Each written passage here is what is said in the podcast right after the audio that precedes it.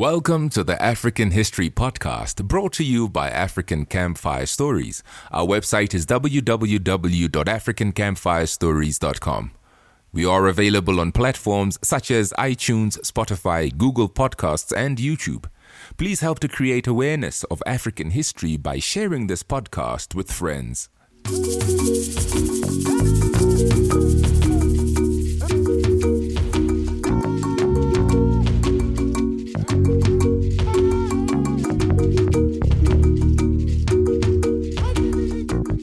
African History Quickies, Episode 9 Ethiopia Defeats Italy, Part 4. This is the fourth episode of our Ethiopia Defeats Italy series.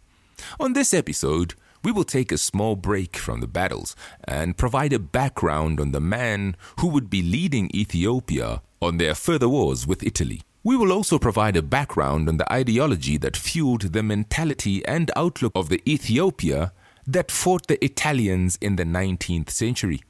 The ideology is largely based on a combination of two factors. Ideological factor number one the Ethiopians believed their ruling family was descended from the biblical King Solomon and the Queen of Sheba.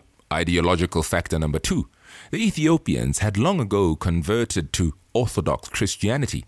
We had promised in the previous installment that we will cover Ethiopian Christianity on this episode. Just one point of clarity before we begin with today's episode. We don't know how we have neglected to state the following so far. There are some books and other history material that calls the Ethiopia of this era by the name of Abyssinia. This is the name of Ethiopia that was popular in the European world of those times. And because Europe dominated that era, some non European parts of the world also used the name Abyssinia as well. In this series, we have decided to not use Abyssinia in reference to Ethiopia because the Ethiopians did not refer to their country in that way. Plus, that name is no longer in use in any case. But in case you come across the name Abyssinia in history literature, just know that they are talking about Ethiopia. Another important point. Please note that this series does not provide a conclusive history of Ethiopia. In the future, we will cover Ethiopia in more detail. This series is strictly about providing a summary of the wars between Ethiopia and Italy in the 19th century.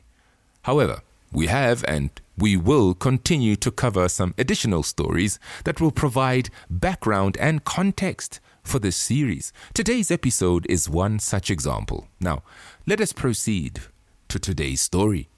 In the previous episode, the Italians and the Ethiopians clashed at the Battle of Dogali, a battle that took place in 1887.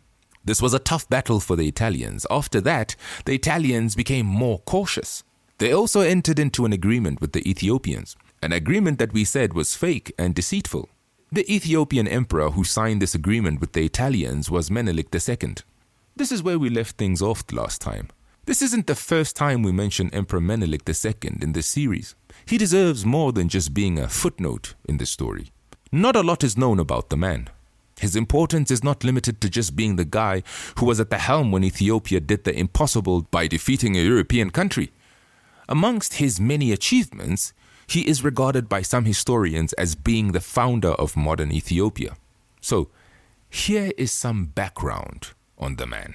Menelik was born Sahle Mariam he was born to a Negus of Shiwa, so he would eventually inherit the title of Negus of Shiwa. Negus means monarch or ruler in the Eritrean and northern Ethiopian Semitic languages. Shiwa was located in the middle of modern day Ethiopia. In fact, the Ethiopian capital of Addis Ababa is located in what used to be the kingdom of Shiwa. As Ethiopian Emperor Johannes IV lay dying in March 1889, he declared his own son to be the heir of his title of emperor. Johannes had been wounded in a battle in one of his many battles with the Mahdist armies of Sudan. Emperor Johannes, the Mahdi and the Mahdist wars, and Johannes's involvement in the Mahdist wars is covered in the previous installments of the Ethiopia Defeats Italy series. However, when Menelik heard that Emperor Johannes had died, Menelik declared himself as emperor. This was in blatant violation of the wishes of his dead predecessor. Not to mention that what he was doing was in effect declaring a coup d'etat against the Ethiopian state. The sly Menelik was somehow able to obtain the support of the majority of the Ethiopian ruling class. He was thus crowned as emperor in November 1889. Part of Menelik's argument for this coup was as follows. He claimed that Johannes IV and his family, thus including the son Johannes had appointed as the heir, were descended from the female line of King Solomon and the Queen of Sheba. Menelik claimed that the house of Sheba, himself included, descended from the male line of these two famous biblical figures. By the way, the more famous Ethiopian emperor Haile Selassie, who was the ruler of Ethiopia when the Italians again attacked Ethiopia in the 1930s, also defended from the female line. Thus, according to Menelik's logic, Selassie shouldn't have been emperor either. The mention of Solomon and the Queen of Sheba bring us to the hereditary pedigree of the Ethiopian ruling dynasty and its commitment to Orthodox Christianity.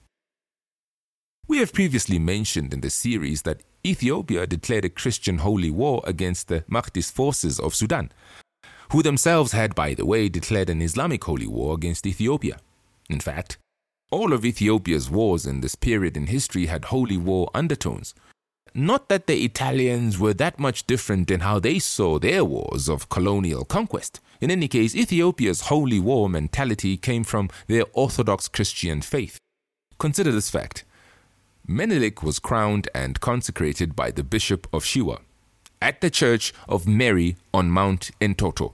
Mount Entoto is considered to be a sacred mountain and has a number of important churches and monasteries that have been built on it. Menelik would also build his palace there after he founded Addis Ababa. For those of our African brothers and sisters who are probably thinking that Ethiopia's wars against Italy were some kind of Pan African endeavor, hold on for a second. there was no Pan Africanism or pro Africanism back then. The Ethiopians primarily saw these wars with Italy as being about defending their imperial and colonial rights. They didn't want Italy coming over and taking their colonies in places like Eritrea nor anywhere else for that matter. From an ideological point of view, the Ethiopians, or at least the Ethiopian ruling class, saw themselves as defending centuries of what they regarded as the Solomonic succession. There is an Ethiopian tradition that states that when the Queen of Sheba visited King Solomon in Jerusalem, a story from the Old Testament of the Holy Bible, she conceived a son named Menelik I. This son of Solomon and the Queen of Sheba founded a dynasty that is said to have ruled Ethiopia from the 10th century BCE. It seems there are no available historical records that provide evidence of this. Some historians state that if the records ever existed, then they were probably destroyed in the 900s CE when a Judaic dynasty took over Ethiopia and destroyed the Orthodox Christian monasteries. However, the Orthodox Christian dynasty was back to ruling again in 1270 and it would rule Ethiopia until 1974 when Emperor Haile Selassie would be overthrown in a communist coup d'etat.